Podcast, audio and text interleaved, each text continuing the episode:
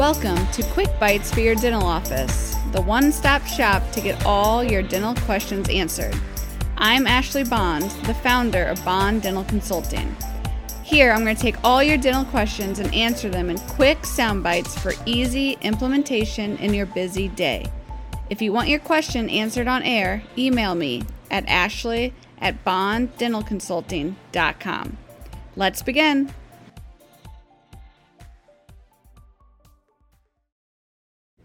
Welcome back, guys. As you can hear from my voice, I have a bit of a cold today, so I'm going to make this podcast episode especially short just so you don't have to hear me like this. But today's podcast episode is super important for my Dentrix users, especially for those that are posting payments and that are following up on outstanding insurance claims. So, let me get right into it. Splitting claims. When I found this feature on Dentrix, my mind was blown. This is one of the most important features in Dentrix for accurately following up on your insurance claims when insurance does not pay for the full treatment that was done on a data service. So, let me explain in more detail. Let's say that we for instance, do a crown and filling on the same data service, so they both go out to insurance on the same claim. Now, you might receive a payment where they paid for the filling, but they denied the crown.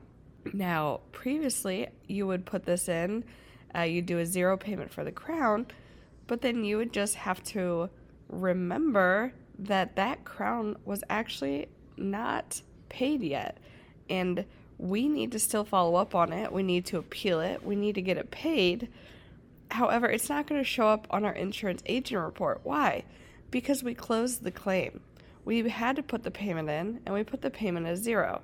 So now we're going to have to manually track that that crown still has not been paid.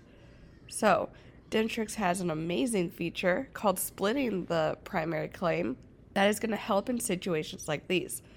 Anytime that you get a partial payment and you need to resubmit to insurance for whatever reason, you need to split your claim. Let me explain how to do this. So, in the ledger, you are going to highlight the claim that you are going to split before you put your payment in.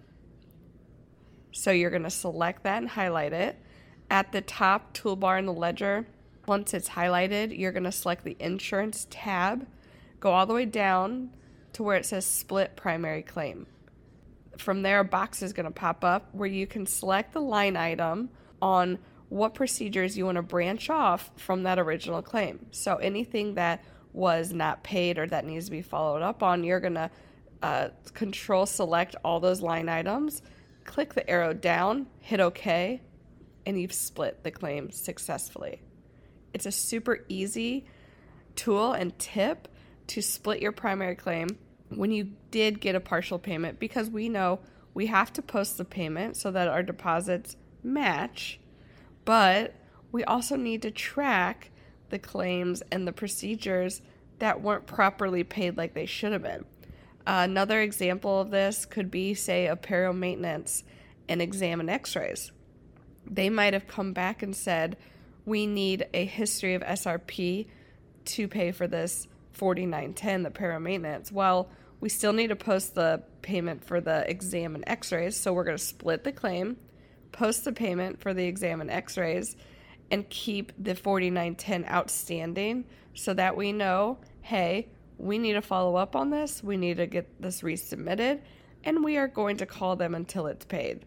So, this is a little tip on splitting claims. If you aren't currently doing it now, I recommend that you check it out. Start utilizing this feature today and if you need help posting payments, if you need help calling your outstanding insurance, just know that help is just around the corner.